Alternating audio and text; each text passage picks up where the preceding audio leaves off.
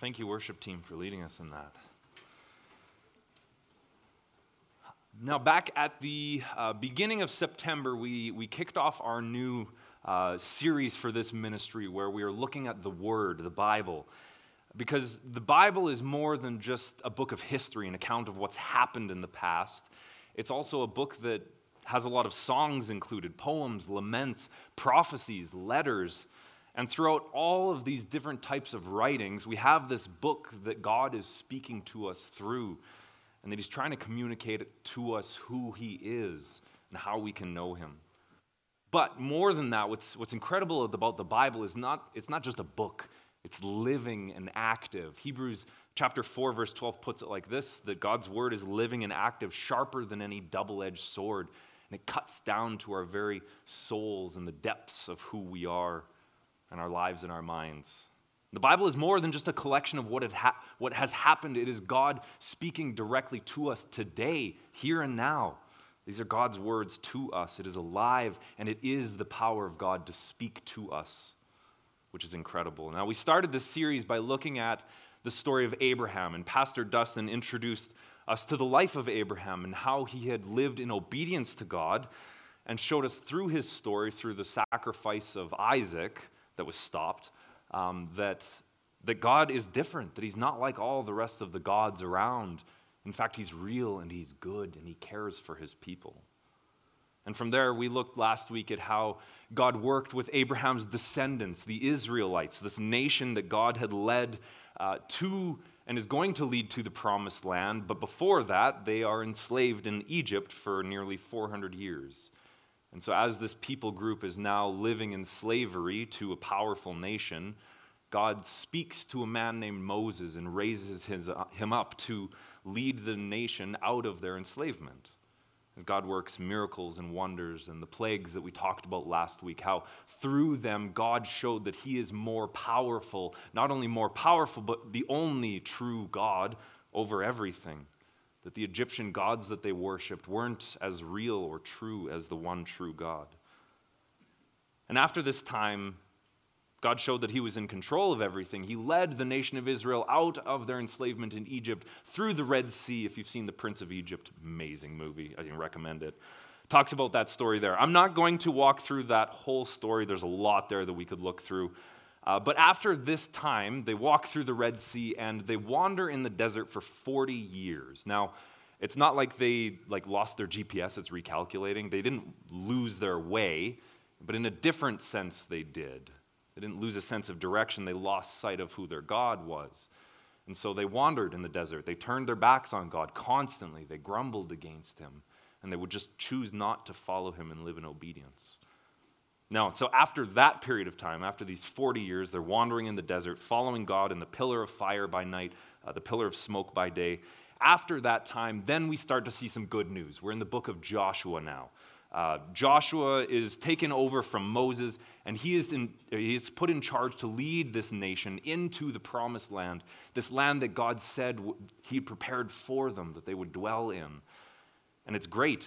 And we see victory after victory as God fights the battles of these people. Right? All they have to do is march around these walls and they fall before them, as in the story of Jericho. It's a good time in history. But, as you can expect, it doesn't last very long. Right? Soon enough, the Israelites are back to their old patterns. They start wandering away from God. They choose to live their own obedience, or in obedience to their own desires instead of obedience to God. And so God tries to turn this people back to himself, to help them see that he is the only true and real God. And so he allows them in their wanderings to be ruled over by their enemies, to be put under their weight and yoke of slavery and attacks, so that they might reach out and ask God for help, that they might return to him. And sadly, this would just be a template of the nation of Israel for the next hundred years, few hundred years rather. Right, this, this rhythm that Israel would return to their God, that they would live in a season of peace for a while, and then they would fall away. And then God would raise up a leader who would bring them back to turning their hearts to God. He would lead them in peace for a time until he died, and they'd fall back into their old sins. And time after time, if you read through the story in one go in the book of Judges and Kings, Samuel, Chronicles, you get this idea that they continually turn their backs, but God continually steps into their mess to save them. Until eventually they again wander away. God raises up a leader to help them to see and lead them back to God. And finally, they live in a time of peace. Now, this is the period of history that we're going to be looking at today the time when Israel was ruled by their leaders, by their judges, and their kings. And like I said, this was a terrible time in Israel's history. They were constantly disobeying God, and they were choosing to interact with the nations around them in ways that they shouldn't have. But we'll get to that more. But as we, as we look today at how God interacts with us, interacts with his broken people in the past, we can learn how he interacts with us. And there's three main points that I want us to see through this that we've all sinned. It's not really much news to us new, but we have all sinned. That when we repent, God is merciful. And that when we repent, he redeems our mistakes. He redeems them. He doesn't just forget about them or wipe them away. He redeems them and works them into the story of his grace and love. Now, Again, this is a terrible time in Israel's history. They're not doing so great. And some of the most gruesome and brutal stories that we read in God's word are in the book of Judges. It is a terrible time in, in Israel's history until the point where they almost wipe out one of the, their own tribes, the tribe of Benjamin, because of how corrupt they'd become.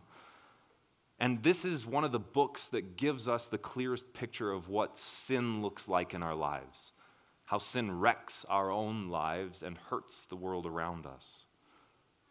Now, just read through the book, and again, you see this brokenness on top of brokenness, failure after failure. Right? Israel had entered into the promised land at this time, but after they had taken over the land, they still had some nations that were dwelling in the land, that were still waging war against them. They hadn't really completely wiped out all of the people groups there.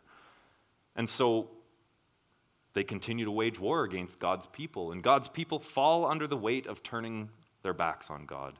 And here's where we see this pattern happen, this template that's going to continue on. Again, Israel turns their back on God, God raises up a leader, turns the nation back to himself until the leader dies, then they fall away again, and then it starts over and over and over. Israel turns away from God, overcome by their enemies. God raises up a leader. They enjoy peace until the leader dies. And with each new leader, you can see in, in the language in the book of Judges that Israel is wandering further and further away from God each time they turn their backs on him, right? When you, when you read through the language at the beginning, it says that this leader ruled and Israel experienced peace for 40 years, for this number of years. And then after a few leaders, the language changes. And it just says that this person ruled for so many years, not that they experienced peace. And if you keep reading, actually, the book of Judges, again, very discouraging book. The very last words in the book of Judges, it ends like this In those days, Israel had no king, everyone did as he saw fit. Right? God's people are in ruins, they're in shambles at this point. Like I said, they even just tried to annihilate one of their own tribes because of how much evil there was and corruption in the people. That's not the way life was supposed to be. They were supposed to see the miracles and wonders and plagues that God brought upon Egypt, and they were supposed to remember these things and to know that God is in control, that He's powerful and good. But they forget. And story after story just tells of how they fail to continue to pursue God. And if you keep reading, like I said, through Judges, Samuel, Chronicles, Kings, there's failure after failure, brokenness after brokenness. And even when we see these small glimpses of hope, when we see a righteous character rise up, it's amazing. And there is a small story of success, but it's always, always tainted by the brokenness of humanity. And the story gets pretty bleak, right? Leader after leader, king after king constantly turns their backs on God. And if you keep reading, it's hard to not stop and ask yourself the question when you see the overall story of what God's doing and humanity's consistently turning their backs on Him, it's hard to not ask the question why do we keep making these same mistakes over and over again? Why do we keep doing these same things if it's only hurting us more and more? Why do we allow these cycles of brokenness to just repeat in our lives? Right? Because if you look at it as a whole, it's just a constant cycle of brokenness. And if we were to reason the way the world does, if we were to look at this the way the world does, it doesn't really make sense, right? When we live in disobedience to God, we shouldn't experience the punishment of our sins. We shouldn't experience the consequences because I know myself best. I know what's best for me, and I should be able to choose that. But the truth of the word tells us that God knows us better than anything, and that all of us have chosen sin over him at points in our lives. Right? We all have flesh. We all continue to do the very things that we know only hurt us and make the world worse off around us. We continue to do these things. And until we see, or rather acknowledge that we have this propensity within each one of us, we're not going to see our need for the Savior. We're not going to understand the gospel until we recognize that we are broken and needy people. And that's why we see this story repeat over and over again. Right? God's people constantly dealing with their brokenness, of their turning their backs on God, and to realize that we're no different. It's easy as we're reading the story of the Israelites to laugh at them and to think, man, these guys are idiots. They should have known better. And in the same way, we make the same mistakes. Now, remember what I said at the end of the book of Judges, what, it, what it, the book ends with, that each person lived in their own way, each doing as he saw fit. Now, I think that describes our culture pretty well, right? Living in today's world. And when we do live in this way, when we live in obedience to our own desires in life, I don't know if you've recognized this yet, but we hurt ourselves. We hurt others around us too. Right? There are natural consequences to disobeying the laws the way God has created this world. He's created this world with gravity. If you disobey the law of gravity, you jump off a cliff, you hurt yourself. If you disobey the ways God has created this world morally for us to live well within, we hurt ourselves. And sin makes our lives often worse around us. And God has been trying to help us see for thousands of years that if we only trust Him, if we're only willing to live our lives for Him, then we can experience true joy and peace and life. Which leads us to the story that we're going to be looking at today the story of a man named David. Now, coming back to the timeline, after Israel entered into the promised land, they had uh, the book of Judges happens.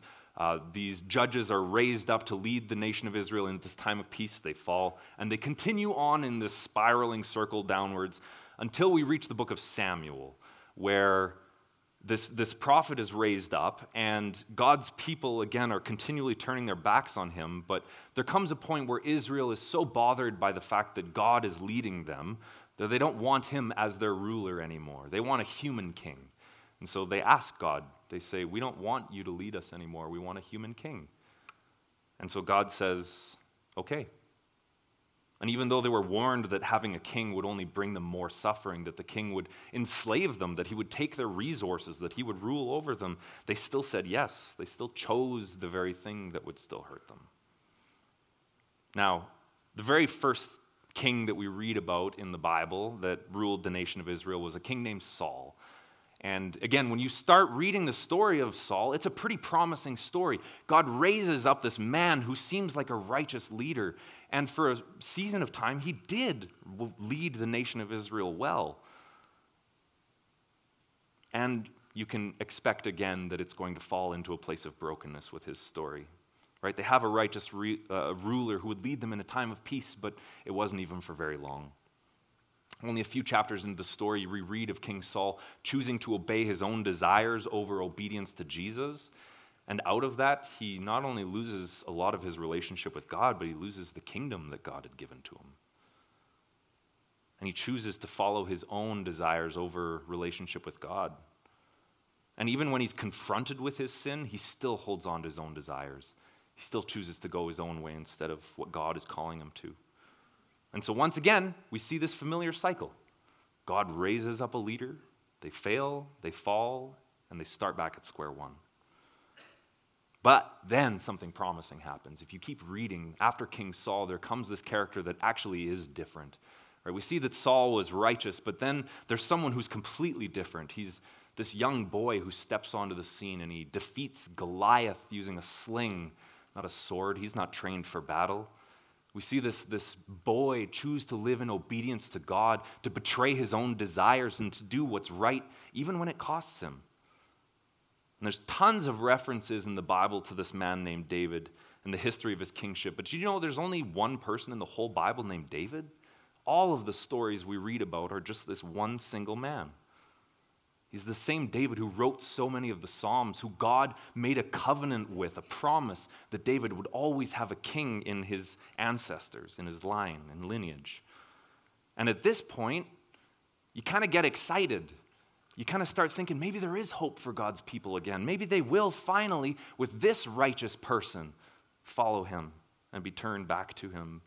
Until, of course, we read about David's failure. One day, David is staying back in his castle as his army is out fighting, and already we get the idea that he's not making some wise choices. And he sees this beautiful woman bathing, and so he sends out his messenger to go get her. He brings her back to him, and he sleeps with her. Now, this woman was named Bathsheba, and she was the wives of one of David, David's mightiest men named Uriah. So she was a married woman, not only that, but one of David's closer friends, one of his mightiest and strongest warriors.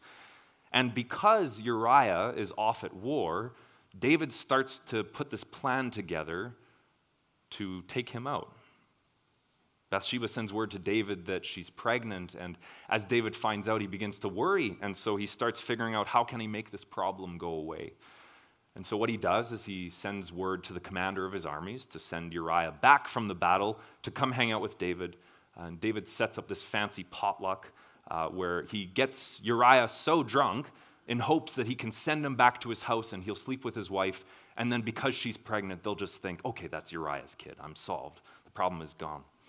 But Uriah is a faithful man, and he recognizes that the rest of the soldiers are still off at war. They're not enjoying the comforts of their own home. And so, in solidarity, he decides not to go into his home. So David's plan fails, and it fails multiple times until David decides to come up with a better plan. And so he says, You know what, Uriah, go back to, go back to the battle, and here's a letter I want you to take with you.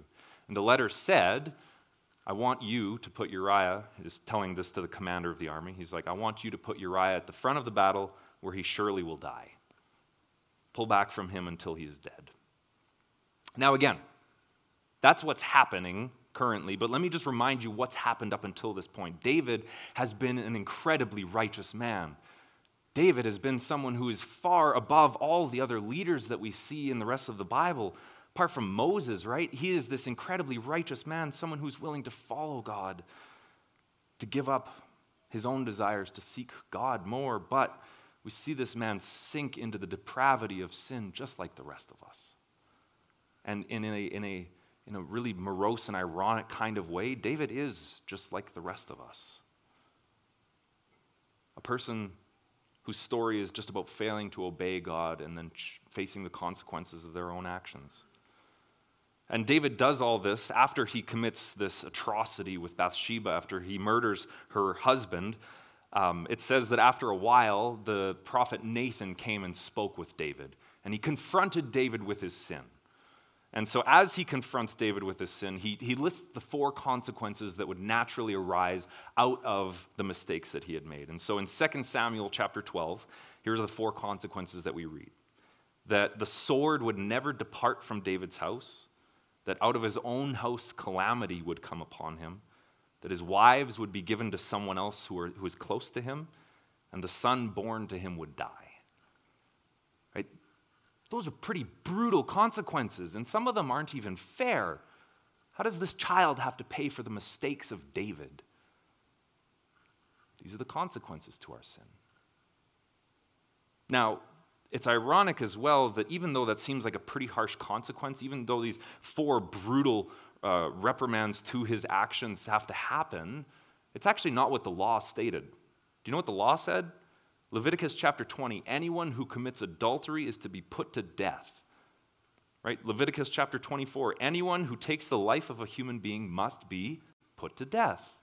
David wasn't above the law. Even though he was the king, he was in charge of making sure the law was followed, he himself didn't do it.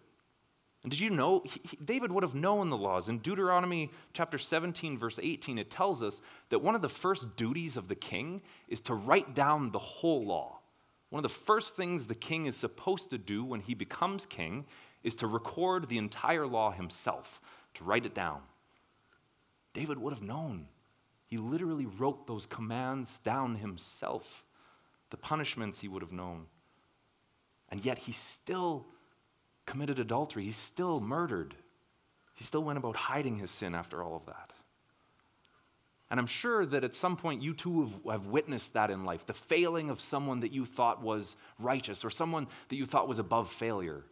Right? Whether, it's, whether it's great leaders like Bill Hybels, Ravi Zacharias, or whether it's just people in our own lives who we thought were better than the sins that they commit. And when this happens, it's hard not to ask the question how could someone so righteous do something so evil?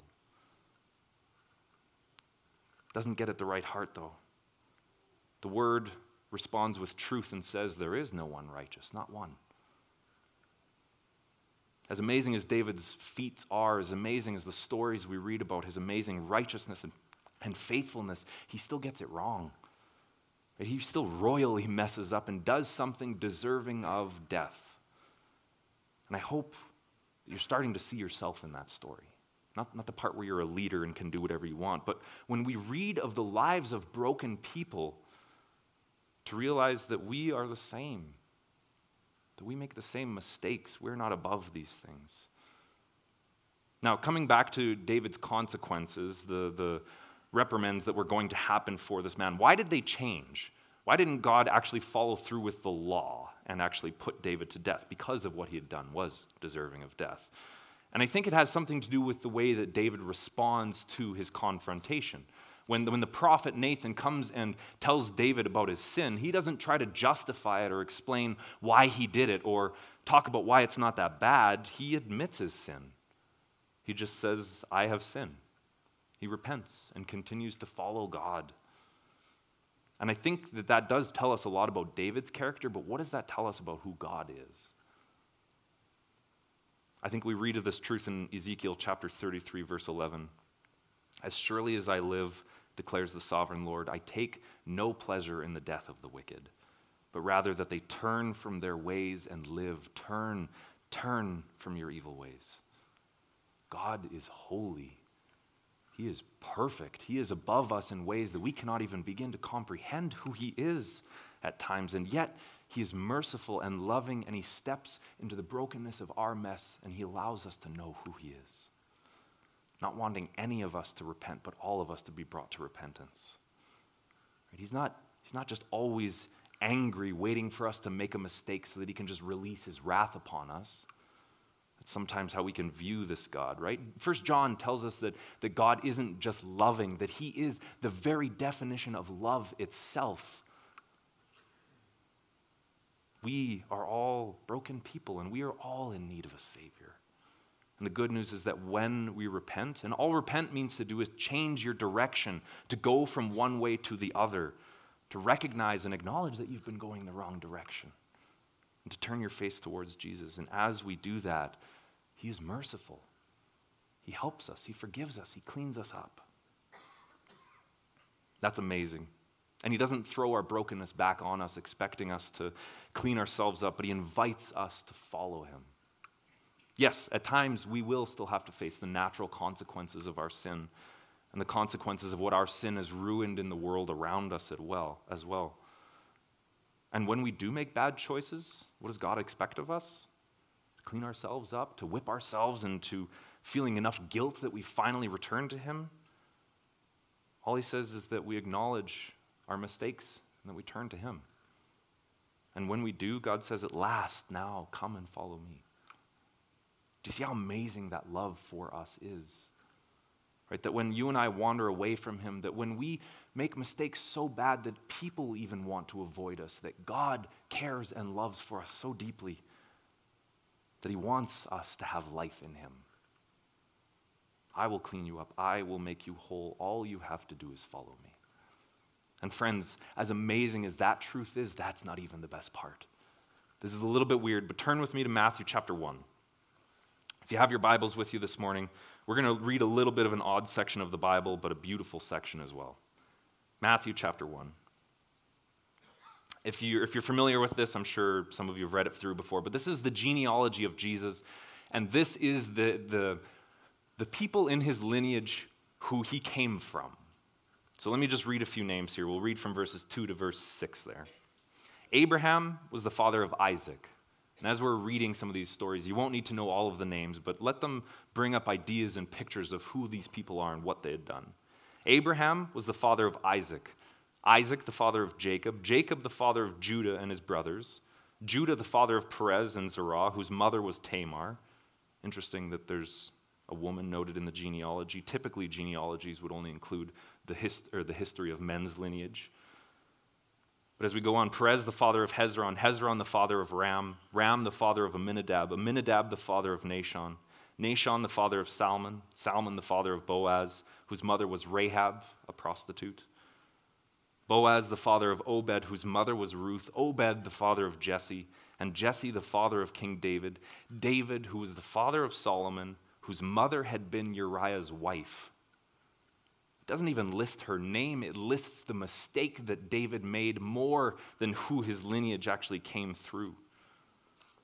Now, you, eh, like I said, you don't need to know all the names of the people listed there to understand what I'm trying to get at, but do you see what kind of lineage is in the history of the Savior of the world? Broken, messed up people like you and me. People who murdered people who cheated, who lied and deceived others, people who sold their own family into slavery. That is good news for you and me. Just look at the life of that one man named David, right?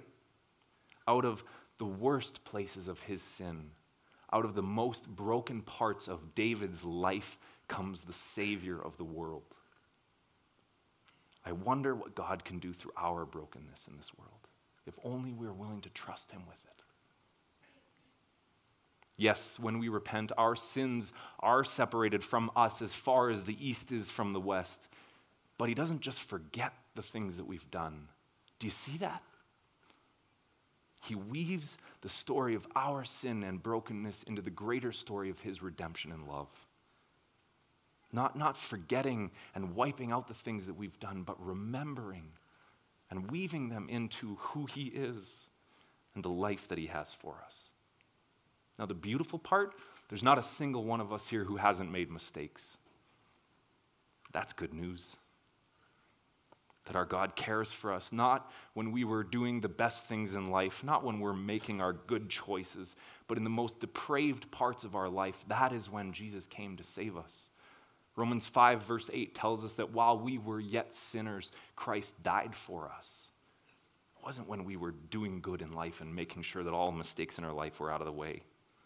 He loves us in the very worst places of our mess ups. Our brokenness isn't redeemed by our own strength, by us doing enough to make sure that He loves us. He's already made all that way for us. All we have to do is look to Him, turn to Him, and follow Him, to trust Him, to keep our eyes set upon Him every day. And it is hard. It does mean crucifying ourselves daily picking up our cross and following Jesus, but I, I, I guarantee you it will be worth it. There's a God who cares deeply for us, that He won't leave us in the mess of our brokenness. He offers us choice to come to Him and to be saved and find life and to be welcomed as dearly loved children. That's an incredible promise. So, wherever you are in your relationship with God, He cares for you, He loves you, and He wants you to know and to trust your brokenness with Him, even the parts of your brokenness that you don't tell to anyone else. He wants you to reveal that to Him. So let me pray for us this morning. Father, we thank you for your goodness to us. We thank you that in every season you have cared for us well, that you have remained faithful to us. Father, as we experience, even as we looked at the, the cycles of pursuing you and turning our backs and that, that depressing, despondent cycle, Father, we thank you that in the midst of that, you stepped in to reverse that, that we might know who you are in truth. That, Father, we don't have to wander away, but that we can abide in you. And, Father, I ask that you would help us to. It is so easy to wander. There's so many distractions. There's so many things pulling our attention from you, Jesus. But we thank you that you've made a way so that those things don't have to pull us from you. Father, we thank you for the great redemption and love that you poured out for us. We ask that you'd help us to understand it a little more.